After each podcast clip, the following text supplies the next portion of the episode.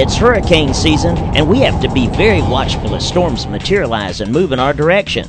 Should our area be hit by one of these storms, the New River Regional Landfill will also feel the impact, especially as cleanup begins. Residents are urged to contact the New River office for hours of operation and any special instructions on hauling debris to the landfill for disposal. For more information, call the New River Solid Waste Association at 386 431 1000.